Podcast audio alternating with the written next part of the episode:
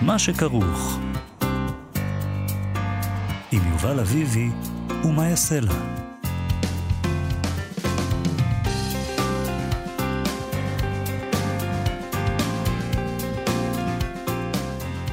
שלום, צהריים טובים, אנחנו מה שכרוך, מגזין הספרות היומי בכאן תרבות, מאיה סלע ויובל אביבי, 104.9 ו-105.3 FM.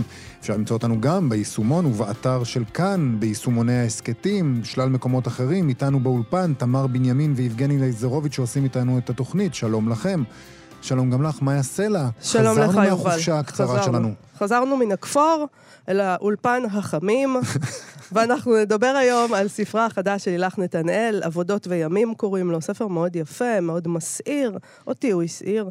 אה, לילך נתנאל, אני חושבת אה, עליה שהיא אחת הסופרות הטובות ביותר אה, בין בני דורה, ובספר הזה היא גם עשתה איזו קפיצה משמעותית.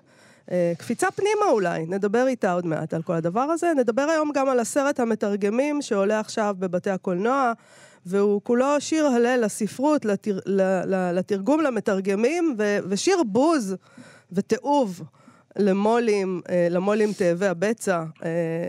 את חושבת שהמתרגמים יוצאים בו... שפה קצת זה לא, לא כך מתאים לנו, כי אף אחד לא מרוויח כלום, אבל בסדר. לא, יש שם, אה, יש שם הרבה יותר כסף. כן.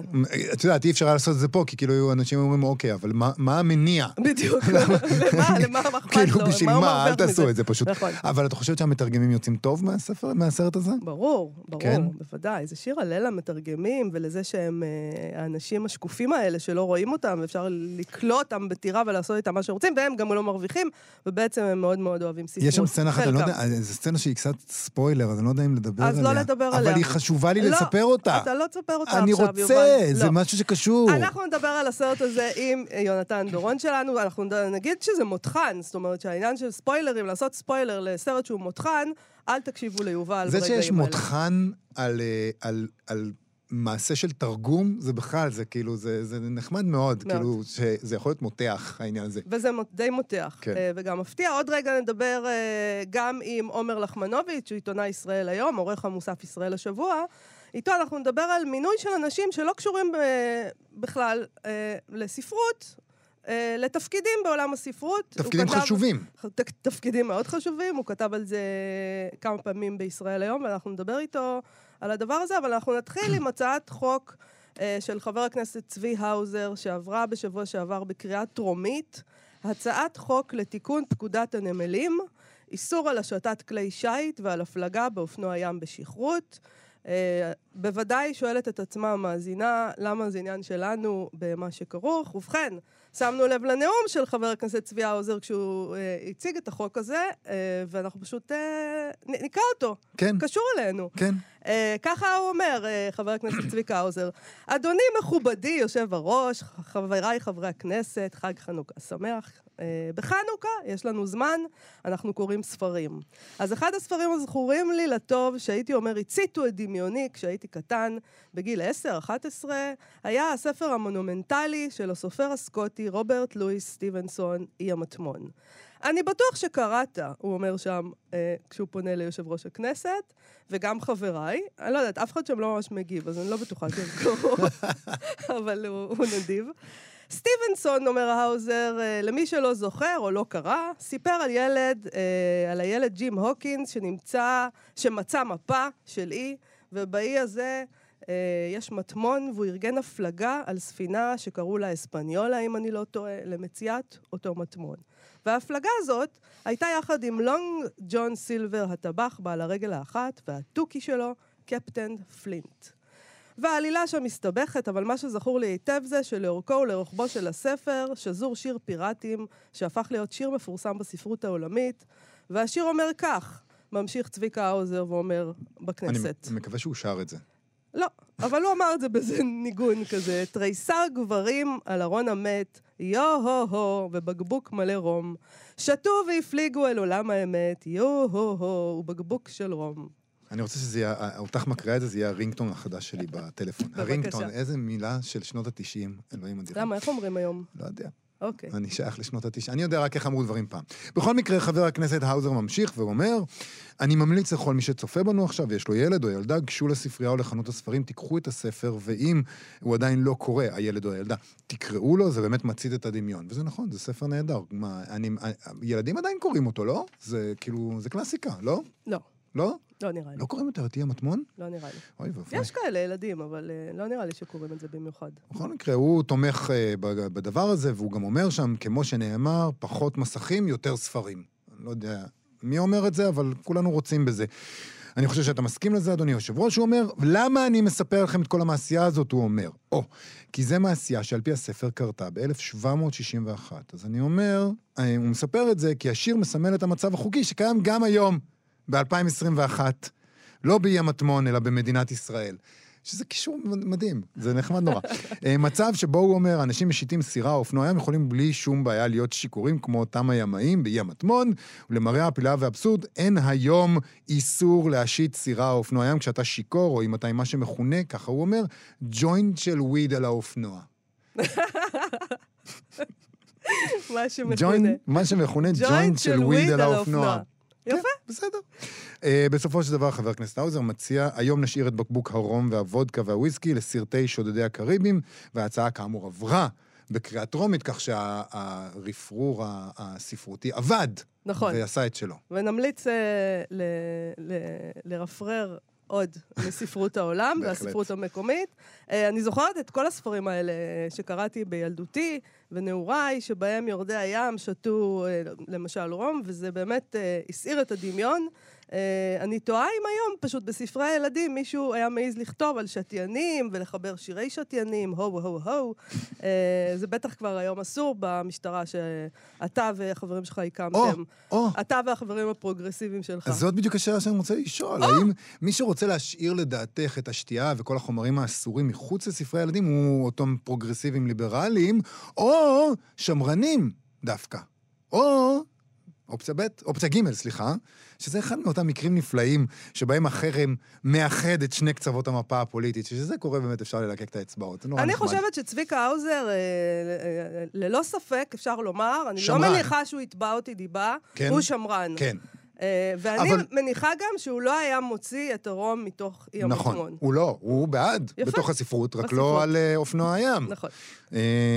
אני די בהלם. די בהלם שעד היום מותר להשית, אה, שלא היה כן, זה חוק מפתיע כזה. מאוד. זה עד זה היום לקונה שאף אחד לא חשב... זה אה, נשמע די common sense, כאילו, אם אתה שיכור, אז אל תעלה על כלי רכב, גם אם הוא לא על הכביש, אלא בים. כי... כי... כי אתה חושב לעצמך, תראה, אם אתה על אופנוע ים, אז מה יכול לקרות לך? אתה תעוף, אתה תשחה.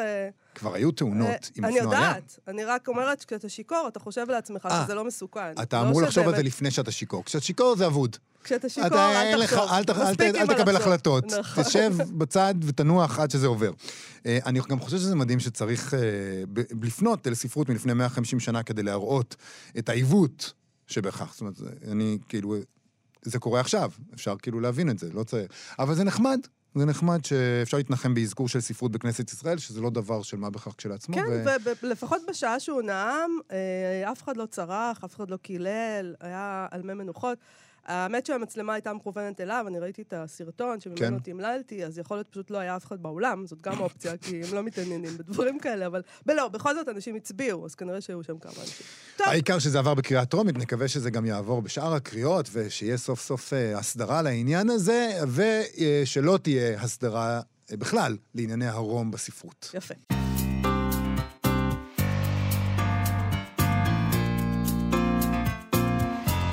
אנחנו התחלנו עם חוקים, ואסור ומותר, מה יאה, מה לא נאה.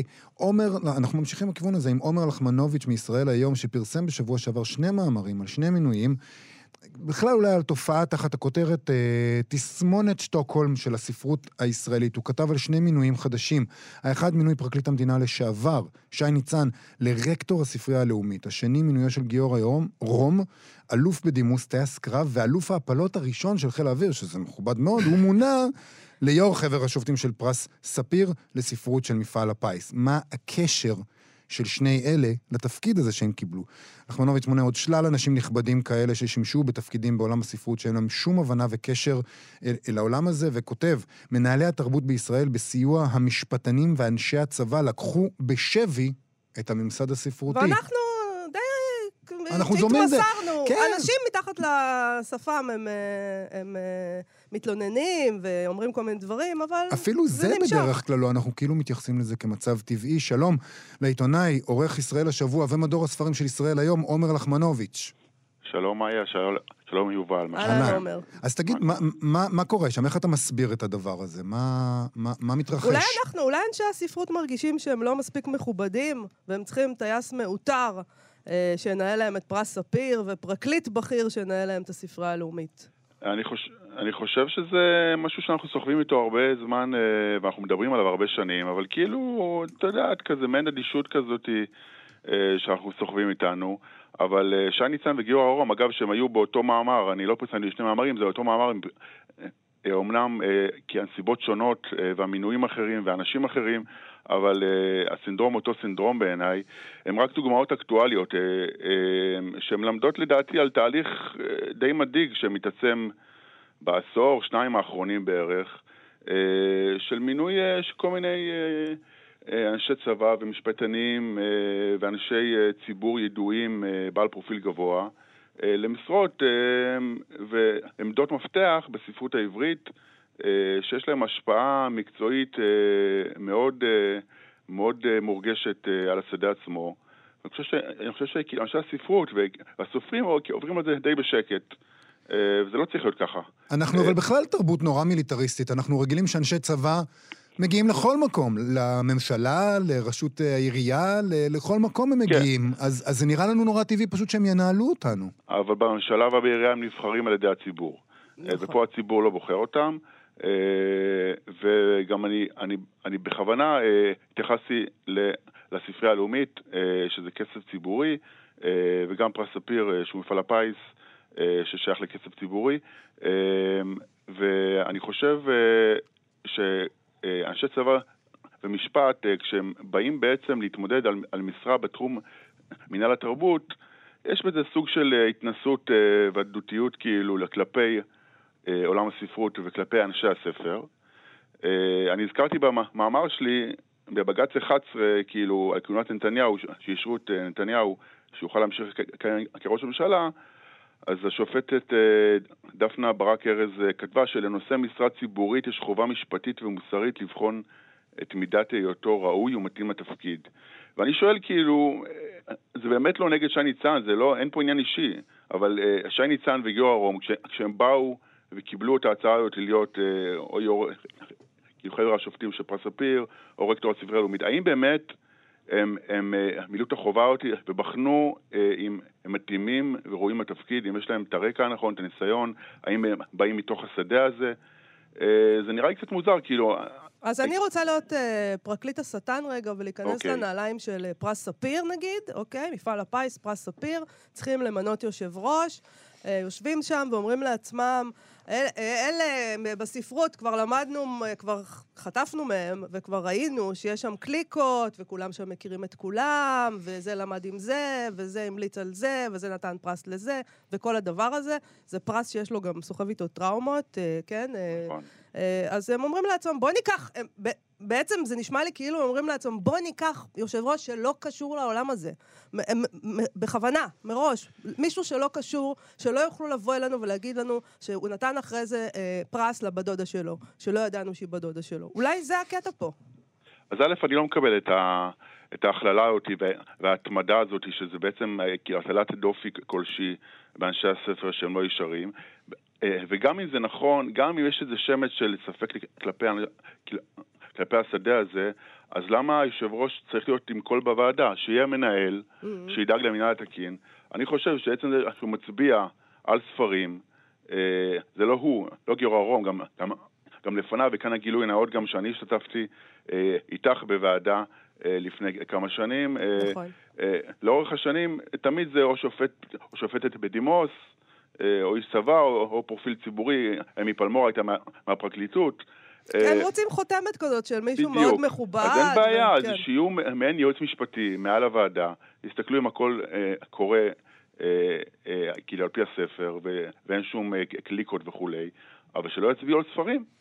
אני מצביע על שופטים, אני מצביע על אלופים במטכ"ל. או שייתנו לנו גם ל- להצביע על שופטים לא, לא, ואלופים. לא, לא, לא, לא, אני- לא. אני לא רוצה, לא, לא. אני לא רוצה את האחריות הזאת, תודה רבה. תשאירי אותי עם למה? הספרים. נשים קצת שופטים בדיוק, כל אחד שמרנים. אחריותו. כל אחד עם הדברים שהוא מבין בהם, או לפחות הדברים שהוא מתיימר להבין ואני בהם. באמת הצצתי, ואני אומר לכם, כאילו, זה לקנא, אני, אני, אני ממש לא מאלה שמסתכלים החוצה, אומר בגרמניה ובבריטניה ובזה, אבל באמת, כאילו, אתה מציץ על ה, כי המודלים של פרס ספיר, שזה אה, הבוקר והגונקור אולי, כן. אה, ואתה מגלה שם באמת, כאילו, הגונקור זה בכלל, כאילו, זה יש שם אקדמיה של עשרה סופרים הכי הכי בכירים, שמתחלפים אחת לשנה, תמיד איזה שני סופרים מתחלפים ככה, והם מחליטים בעצם אה, על, הרשימה הקצרה ועל הזוכה. וגם בבוקר, תמיד כאילו, גם אם זה לא, כאילו, אנשי ספרות אה, אה, פר סה, זה, זה תמיד אה, או היסטוריונים של האמנות, אה, או, או פרופסור לפילוסופיה, נכון, תמיד אתה, את אתה סוקר שדה. שם בכתבה שאתה עשית גם את העניין כן. הזה של באמת מה קורה בחוץ, שבעולם אבל- אין דבר כזה. אבל לא, מה קורה לא ב- יביאו איש צבא לנהל את, את הבוקר. אבל מה קורה בחוץ. אצלנו? זאת אומרת, מה קורה בתחומים של אמנות ותרבות אצלנו שהם לא ספרות? זה ככה יחסית בכל מקום, אה, הרבה פעמים... אני- אה, כן? אני לא בקיא עד הסוף, אבל אני חושב שבתחום הספרות זה קיצוני. אה, תסתכל על הוועדות אה, של פרס אופיר, של פרס התיאטרון, אתה תראה שם מבקרי, אה, מבקרי קולנוע, נכון. מבקרי תיאטרון. אה, אני חושב שלאט לאט אנחנו אה, התמסרנו ל... לפורמולה הזאת, וזה לא טוב, ואני חושב שיש איזו אדישות כלשהי כלפי הדבר הזה.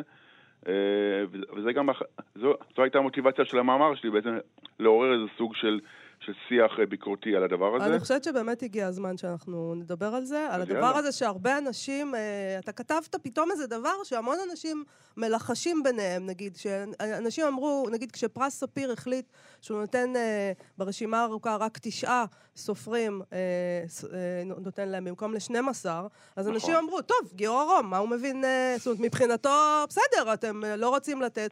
אם הוא היה מישהו שקצת בקיא בעולם הזה, אז אולי הוא היה מבין אולי הוא שזה אומר נורא להם, ואיום. חבר'ה, לא, אתם לא יכולים. אנשים פה צריכים את זה, למה אתם עושים את זה? אולי הוא היה מונע את המהלך הזה? אה, אני, נכון. אתה, כשדיברנו על שתי כתבות שפרסמת, פרסמת, התכוונו לזה שהייתה גם כתבת המשך. נכון. אה, על הרוחות הסוערות בספרייה הלאומית. זאת אומרת, שם גם ההחלטה הזאת על שי ניצן, הפרקליט המכובד, לא עוברת בשקט. נכון, אני, אני חושב שהיה לי שיחות עם, עם, אה, כי היו לי שיחות עם כל מיני אנשים מתוך הספרייה, אני חושב אה, שיש שם איזו דאגה בקרב החוקרים, אה, גם כי זה מעין תהליך כזה שהספרייה מתחדשת כבר איזה עשור, אה, היא הופכת להיות פחות ספרייה, יותר מעין מרכז תרבות, גם מתוך איזה חשש אה, שהספרייה כבר לא תהיה רלוונטית אה, מול אתגרי המאה ה-21 ודיגיטציה וכולי.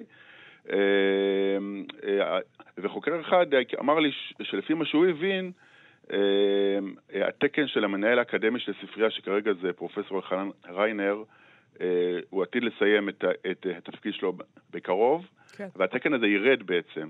אה, ועל התקן הזה יבוא תקן חדש של רקטור, שהוא בעצם כאילו אחראי מכלולי התוכן, וזה זה גם מה שהדליק אותי בהודעה של הספרייה הלא- הלאומית, ש, שבעצם הרקטור יהיה אחראי על, על, על כל מכלולי התוכן, הפרינט והדיגיטל אה, של, אה, של הספרייה, וזה לא, לא ייעוץ משפטי וזה לא מנכ"לות, זה אשכרה תוכן. אה, שזה גם, לדעתי, צריך לעורר שאלות לגבי ביטול תקן המנהל האקדמי ולאן הספרייה הולכת. אבל זו החלטה שהד- שהדירקטוריון, אגב, הדירקטוריון הקים ועדת איתור עבור תפקיד הרקטור.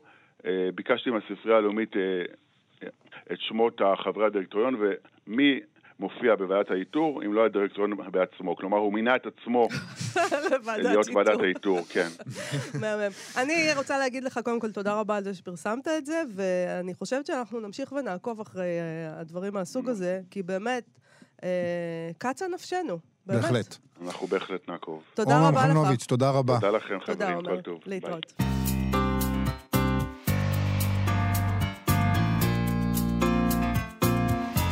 אנחנו עם עבודות וימים, ספרה חדש של לילך נתנאל, שמתרחש בין חמש לשבע בערב בקיץ אחד, אצל זוג אחד, עדה ואיתן, אה, זוג שנשוי כבר 15 שנה ויש להם ילדים, ומשהו מסתבר שם, או, או, או, או משתבר שם בין שניהם בשעתיים האלה. אבל בעצם חיים שלמים, לא רק שעתיים, של הניסיון להבין אולי איך לחיות. אה, עבודות וימים זה אה, רפרור, התייחסות. אה, לשיר אפי של אסיודוס, שחי במאה השמינית לפני הספירה, שבו הוא נותן הוראות בדיוק על הדבר הזה, איך לחיות, מתי לחרוש, מתי לחלוב. מתי להתחתן, וגם פה בעבודות וימים של לילך נתנאל, היא או עדה, הגיבורה שלה, מנסה להבין איך לחיות ומה בעצם חסר לה. אה, יש פה בספר הרבה משולשים, יובל. יש משולש הורי של אה, עדה ואבא של האדריכל והמטפלת אנג'ל שמחליפה את האימא, יש פה אימא נהדרת. אה, ויש פה משולש אהבה של אבא האדריכל אברהם ועדה בתו.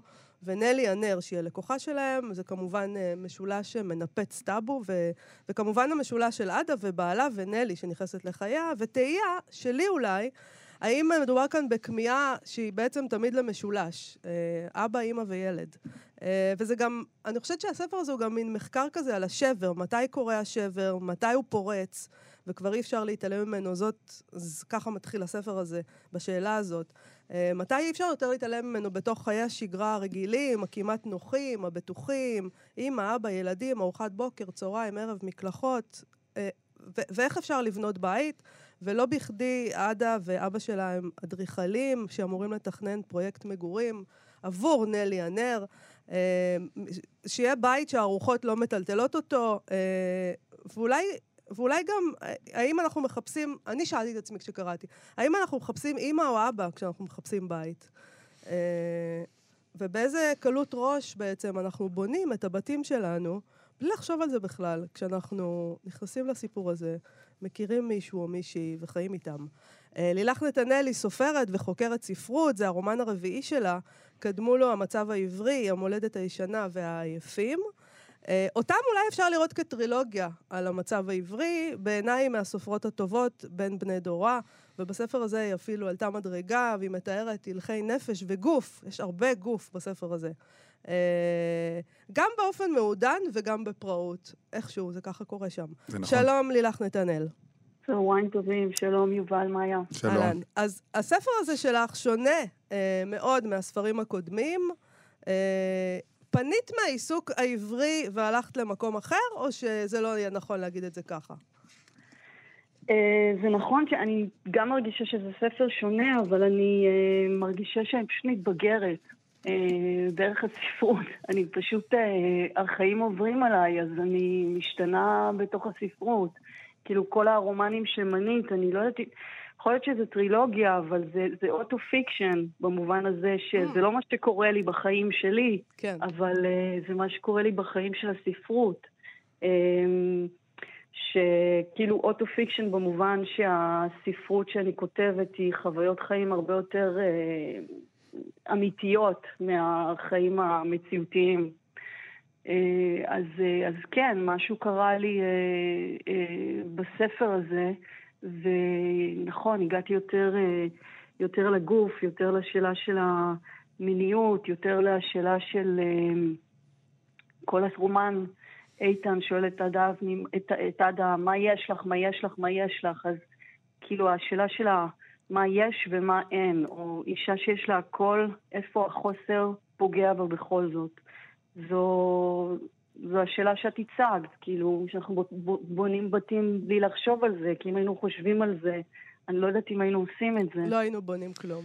אבל אה, בואי נשאר רגע בתחום של המיניות, אה, במובן הישיר של זה, אבל גם במובן הפיגורטיבי, בגלל שנדמה שהמיניות ביניהם היא באמת איזה משל, ואולי בחיים של כולנו המיניות היא איזה משל. יש שם משהו, כמו שמאיה אמרה, גם מאוד פראי וגם מאוד מעודן, ולפעמים יש תחושה ששני הדברים לא רצויים. זה נשמע כמו משהו שיכול לקרות אולי לגיבורה שלך בחיים, שגם מין משחק, יש את הספקטרום הזה בין מעודן לפראי, שצריך ללכת עליו, גם במין וגם בחיים, וזה לא עובד, אתה לא יודע איפה לעמוד על הספקטרום הזה. כן, כן. כל היופי במיניות שאתה לא יודע. אמ, אבל אני, אני חושבת שה... אני לא, לא בטוחה אם חשבתי על המיניות כמשל, אלא חשבתי על המיניות כמקום של אמת. כאילו, אני חושבת שאנחנו חיים שנים עכשיו שבהם המיניות אה, וגם המין, בפרקטיקה, הם לא סימפטום למשהו אחר שנמצא מאחורי זה או מעבר לזה, אלא זה ממש אה, שאלה של איך להיות בעולם. והספר הזה, שהוא באמת מתחיל בחמש בערב ונגמר בשבע בערב, הוא ספר שכל הסיקוונס, כל הרצף של ההווה שלו זה שעדה ואיתן עושים אהבה. ובתוך הרצף הזה של איך מתארים שעתיים של, של מין בין בני זוג שמכירים אחד את השני, אז, אז בתוך הרצף הזה צריך ליצור איזה משך ב, בעברית, שהיא לא שפה שנוטה להווה ולמשך ול, ול, ולזמן uh, מתפרק כזה, אז איך יוצרים את, ה, את הרגעים האלה של תודעה בתוך שהיא מגולגלת, בתוך חוויה שהיא חוויה גופנית. זה היה... כי, כי הם לא באמת מכירים אחד את השני באיזשהו מובן, ואולי אף אחד מאיתנו לא באמת מכיר. זה מקום באמת, כמו שאמרת, של אמת אמין, אבל זה גם מקום שבו תמיד יש איזשהו משהו שהוא לא פתור. ובין כן. בני הזוג האלה, אמ, יש משהו לא פתור, לא לגמרי ברור מה היא רוצה בתוך המקום הזה, מה הוא רוצה, איך לתת לה את הדבר שהיא רוצה, וזה אולי נוצרת התחושה שהם לא באמת מכירים אחד את השני. מעניין. אה, אני, אני, אני צריכה לחשוב על זה, אני לא יודעת אם הם אה, דווקא לא מכירים, זה מעניין. אני אה, מרגישה אותם מאוד צמודים אחד לשני, אבל תמיד יש, תמיד לה חסר משהו, ותמיד הוא חושב שהיא רוצה יותר משהו, ומכאן גם המשולש, כאילו תמיד... תמיד המבט שלה נוטה למקום אחר, תמיד מה שבא ביניהם, או, או אולי הנטע הזר ביניהם, הוא, הוא הפנטזיה mm. על, על, על מקום אחר, אה, ומכאן גם המשולש, המשולש הטאבו הזה שהיא יוצרת עם אבא שלה, אה, יכול להיות, כן. את, uh, נהוג להגיד, נהוג לחשוב שלכתוב uh, מין בעברית זה קשה, זה, זה עניין. את, כן. uh, זה היה לך עניין קשה? זה היה לי עניין כי, כי זה, זה היה לי עניין במובן הטוב של המילה, כי אני, אני אה, כל הקריאות של השנים, אני לא מוצאת אה, אה, כתיבה של מין בעברית שהיא, שהיא יפה, שהיא מסעירה והיא נעימה והיא, והיא גם אסתטית. אני מוצאת, ב, אני חושבת, אני, אני לא רוצה להכליל, אבל רוב הקריאות שלי בספרות ישראלית וגם בספרות עברית, אה, טרום ריבונית, הוא של גופים אה, אה, במצוקה. כן. או שהוא גרוטסקי, או שהוא מהיר, או שהוא נגמר ברגע, ואין כאילו זמן למין בעברית, בטח שבעברית ישראלית, אז, אז, אז, היה לי, אז היה לי חיפוש אחרי איך כותבים מין בין גבר לאישה, בין אישה לאישה, איך כותבים את זה ברוחב ובנדיבות. אמ, וזה בעצם, זה, זה, זה, זה התזוזה היחידה של הספר. אני רוצה לדבר קצת על אסיודוס, שבעצם את uh, פה מתייחסת אליו, כלומר, את, uh, ולה, uh, מה שהוא כתב זה מין, uh, מין מניפסט כזה של איך לחיות, שלא קיבלנו אותו. uh, זאת אומרת, דתיים יש להם את זה, איך לחיות, אבל לנו אין את זה. לאף אחד אין. לא, לדתיים יש, יש סדר של דברים, איך צריך לעשות, הם יורדים שם לפרטים מאוד. ו- ואולי, זה, וזה העניין עם האהדה, אה, שאין אין, אין את ה... אה, אין הוראות, אין הוראות הפעלה. יפה, כן. אה, כן, בהחלט, אין הוראות הפעלה ויש את ההרס שכל הזמן נוש, כאילו אה, נמצא שם, הכוחות של, ה, של התיקון והבנייה של הבית ושל התכנון ושל הילדים ושל השעות, וכל הזמן הזה יש את הכוחות ההרס האלה, ואני חושבת שהספר של אזיודוסים הוא סוג של ספר מנהגים חילוני על, אה, על, על איך לחיות, ואזיודוס בתרגום של אהרון שבתאי, אז, אז זה ספר שגם אומר מתי צריך לתקן את הגג כדי שלא ידלוף, ומתי לחלוב את העיזים, ומתי אה, אה, לזרוע וכן הלאה, אבל גם, גם מתי בא ההרס. זאת אומרת, זה ספר שאפשר גם לקרוא אותו הפוך. Mm. מה בא להרוס ומתי.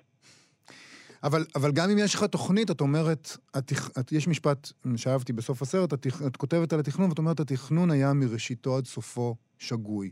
זאת אומרת, גם כשיש לך את הבלופרינט, וגם כשאתה מפענח את הדבר הזה, זה פשוט יכול להיות שיש לך את התכנון השגוי, וכשאת כותבת את זה, זה כמובן גם התוכנית האדריכלית, אבל גם התוכנית שיש לנו לחיים, אם בכלל אנחנו מצליחים להמשיג אחת כזאת. תוכנית. אם הצלחנו להכין תוכנית, רובנו לא מכינים אותה בכלל, אבל יכול להיות גם שהיא פשוט לא עובדת, התוכנית. נכון, מזל שהיא לא עובדת, כי ככה יש ספרות. הרי אחרת איז, באיזה חדר הייתי כותבת ספרות, אם לא בחדר פרוץ, שבור, הרוס. חייב שהתוכנית לא תעבוד וחייב שלא יהיה סדר. אז בוא נדבר על העניין הזה של ה... על הכתיבה. אה, זה הספר הרביעי שלך, אמרתי, בפרוזה, אה, ומעניין אותי איך זה להיות סופרת במרחב שבו אה, כבר לא קוראים ספרים, והחדר פרוץ והכל שבור ומנוצץ, ולא ברור בכלל מי קורא, חוץ מששת הקוראים הר... הרגילים שקוראים. איזה כן. מין חוויה זאת? קודם כל, רוב הקוראים שלי מדברים עכשיו, כרגע. חכי, אבל אחרי התוכנית הזאת, וואה, המכירות. נכון. לא, אז זהו, אז, אז, אז, אז תראו, אני, הכלכלה של המכירות, אני, אני, אני אשאיר אותה בצד, כי אנחנו, אני חושבת שאנחנו עכשיו במצב של, אה, שהוא ממש מצב מסורתי של אה, כתיבה בעברית אה, מודרנית, שיש כמספר הקוראים, כך מספר הכותבים. כלומר, מי שקורא הוא בדרך כלל גם מי שכותב. כן. זה ברנר אמר, זה לא אני, זה ממש כך היה וכך נשאר. אה, אז באמת אה, אנחנו, אני חושבת, אמרת שזה זה ספר רביעי, אז אני, אבל אני עדיין, אני ממשיכה עם זה, וזה, וזה, וזה חלק חיים שלי, ו, ו, ולא ייתכן שאני לא אמשיך. אבל, אה, ואנחנו נלחמים על, על מעט הקוראים, אה, אבל יש בזה גם אתגר, כי איכשהו אני, אני משוכנעת שיש איזשהו סיפור או איזשהו צופן שצריך אותו, ש, שמחכים שהוא יתפענח, ואני מנסה מספר לספר לכתוב את הצופן הזה, את אותו צופן ש, שצריך להתפענח, את אותו סיפור שצריכים אותו וצריכים אותו בספרות. אה, כאילו, משהו שאי אפשר להגיד אותו ישר, משהו שאי אפשר להגיד אותו פשוט, משהו שצריך זמן כדי להגיד אותו. זאת אומרת, כל משהו נגד התרבות הישראלית צריך לבוא מהספרות. אה, ואני מחפשת את הדבר הזה מספר לספר. וזה לא דבר ש... זאת אומרת, את לא אומרת לעצמך, טוב, אין לי קוראים, אין קוראים לאף אחד, השדה הזה... אז אני לא, אני לא, אין טעם לכתוב. זה לא דבר שעובר לך בראש. לא, אני לא, אומר, אני, אני לא אומרת את זה לעצמי. אני, תראו, אני גם רואה נטפליקס בערב, ואני גם אה, מתקשה להחזיק אה, מתח של קריאה הרבה פעמים. זאת אומרת, אני גם, אני גם אזרחית במקום, במקום הספרותי הזה, ש, שאנחנו פחות ופחות נזקקים לספרות, אבל לא, אני לא מוותרת על זה. יש חיים ספרותיים שלמים שאני חולקת אותם עם כל כך הרבה אנשים. אני רק רוצה לציין את העורכת של הספר, את מיכל בן נפתלי, שיש לנו אה, אה, שעות וימים ושנים רבות של קריאה משותפת, ו, והעבודה איתה בספר הזה היא, היא חלק, חלק מה... מ, מ, באמת מ, ממהלך של שנים בתוך הספרות, אז יש חיים בספרות, אני בטוחה שהיא גם אה, שורדת דווקא טוב. תראו ש, שקשה נורא לדבר על ההווה של הספרות, אבל אם אנחנו מדברים על העבר של הספרות העברית, אז תראו שדווקא אה, התקופות שהכי אה, אה, ניבאו את קץ הספרות העברית, זה דווקא התקופות הכי גדולות שלה. הרי ברנר כתב ושופמן כתבו אה, כש, כשכולם אמרו שאין יותר אה, ספרות עברית. אה, אז, אז דווקא אז כשאנחנו... בעוד מאה שנה ידברו על התקופה הנוכחית בערגה. לא, פשוט בדיוק. יכול להיות שזה המוטה קורא של הספרות העברית, אבל הספרות קיימת כל עוד הסופרים קיימים. אה, ויש גם אה, הוצאות פה ושם, כמו הוצאת אפיק, שבה יצא הספר הזה, שמוציאים. אה, לילך נתנאל, אנחנו שמחים שאת ממשיכה. עבודות וימים זה שם הספר שעליו דיברנו. תודה רבה לך. תודה לכם, תודה. רבה. להתראות. עכשיו עובר מסך. מה שכרוך מגזין הספרות היומי שלכם בכאן תרבות, מאיה סלע ויובל אביבי, אנחנו עם יונתן דורון שלנו, עובר מסך, אה, עם סרט שעולה עכשיו לאקרנים, המתרגמים. סרט צרפתי שכולו שיר הלל זועם לספרות ולסופרים, לתשוקה ולמילים, וגם למתרגמים, ושיר בוז למו"לים ולמסחר ולגרידיות שלהם. ונקמה גם. ונקמה, שזה ולמה דבר שהם אהוב. מוכנים לעשות, ומה שהמתרגמים והסופרים מוכנים לעשות, וואו, מה שהולך לכם. שלום, יונתן דורון. שלום לכם. הלוואי שזה היה... לא מה שקורה שם, כמובן, זה, יש שם לא, הרבה לא, זה, לא, יובל, אבל שזה יהיה מלא ליבידו. כן. מי מאמין שיהיה מותחן צרפתי על מתרגמי ספר ויהיה. מוצלח? ממש. אה, גם אתה אהבת אותו? אני אהבתי אותו מאוד, ואני אומר לאנשים, זה ספר, זה מותחן על אנשים שמתרגמים ספר, וכולם רוצים לקרוא אותו, זה כאילו ממש ספר מלהיב. זה מדע בדיוני ופנטזיה, יותר מאשר אבל זה מתח. סרט עם תפניות והפתעות, והוא מסקרן, הוא קצת מוגזם, הוא מנסה להכניס יותר מדי, אבל אותי הוא נורא, אני נורא אוהב שיש הפתעות, ולנסות לגלות מי עשה את זה ואיך, וזה עשוי טוב. תספר לנו קצת, מה מתחולל שם? אז באמת, אה, זה, לוק- זה ספר שלישי בטרילוגיה שכל העולם מחכה לה, לחלק השלישי הזה.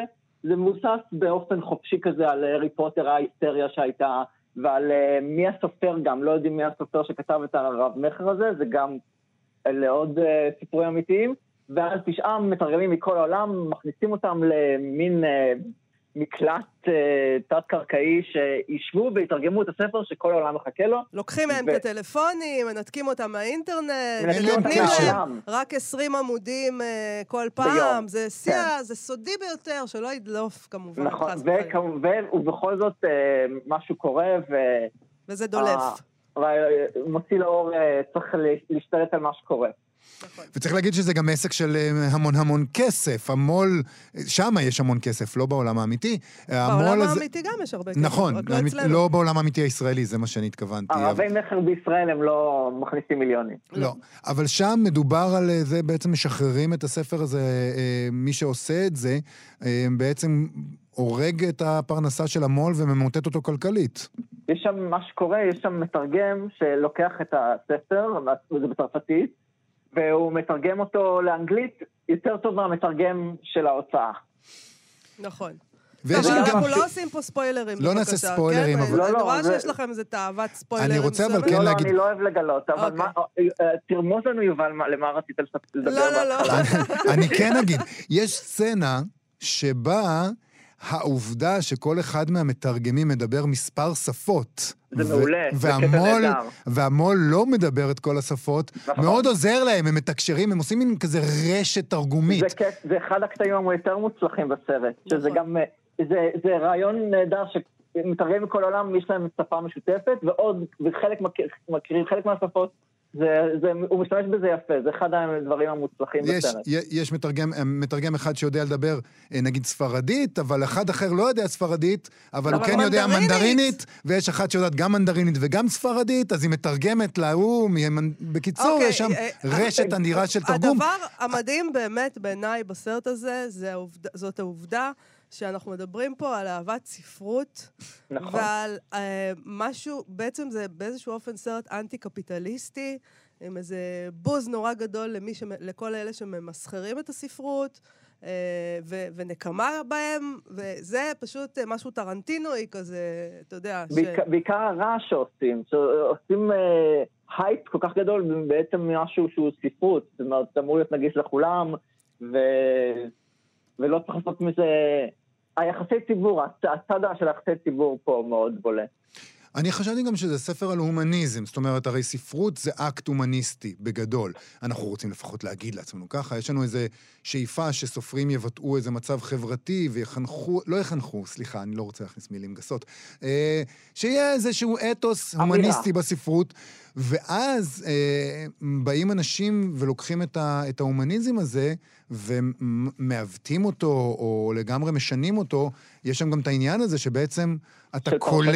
אתה כולא את המתרגמים האלה במקום נכון. רק כדי, אתה כולא תשעה אנשים כדי לתרגם את זה באיזה טוב, מקלט. כי, כי מתרגמים, כ- כידוע לכולנו, אנשים שקופים. המעמד שלהם מאוד נמוך. אתה יכול, כן. לק- אתה יכול לקרוא אותם ולא שם- לשלם להם גם. הם אומרים שהם לא כותבים את השם של המתרגם על הכריכה, נכון. וגם אה, אומרים להם 20 עמודים ביום, מהשעה הזאת עד השעה הזאת תעבדו כמו רובוטים, זאת אומרת, זה לא הופך את כל האומנות ואת כל היצירה שיש למתרגמים שחייבים יצירתיות, אה, לוקחים מהם, והופכים אותם לרובוטים, והם אה, לא מוכנים.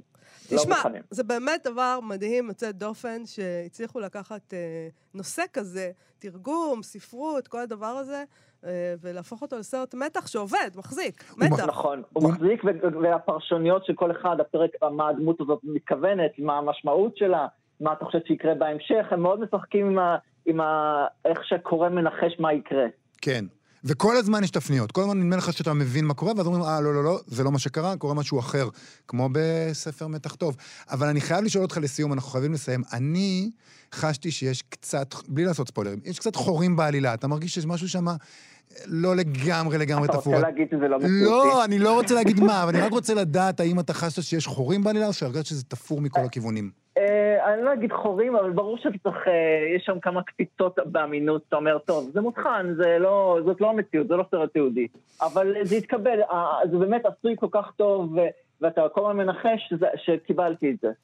אוקיי, אז אנחנו דיברנו על המתרגמים, שעולה עכשיו אה, בבתי הקולנוע, סרט מקסים, כן. כדאי. לכו לראות כדאי. אותו. נקמה ו- זה, זה דבר שאתה תמיד מוערך. וגם אנחנו כבר כמה שבועות פה, אנחנו באיזשהו מסע להעלאת קרנם של המתרגמים. אז הנה, פשוט תחשבו. על המתרגמים כשאתם נכון. רואים את המתרגמים. נכון. יונתן דורון, תודה רבה לך על השיחה תודה הזאת. לכם. תודה, יונתן, להתראות. אה, תודה רבה גם ליבגני לייזרוביץ' ותמר בנימין, שעשו איתנו את התוכנית. יובל, אנחנו צריכים... אה, נכון, זהו, אנחנו. מסיימים. אנחנו... אנחנו נהיה פה שוב מחר. נכון. אתם מוזמנים לעמוד הפייסבוק שלנו כמובן, וגם לעמוד הפייסבוק של כאן תרבות. להתראות. להתראות.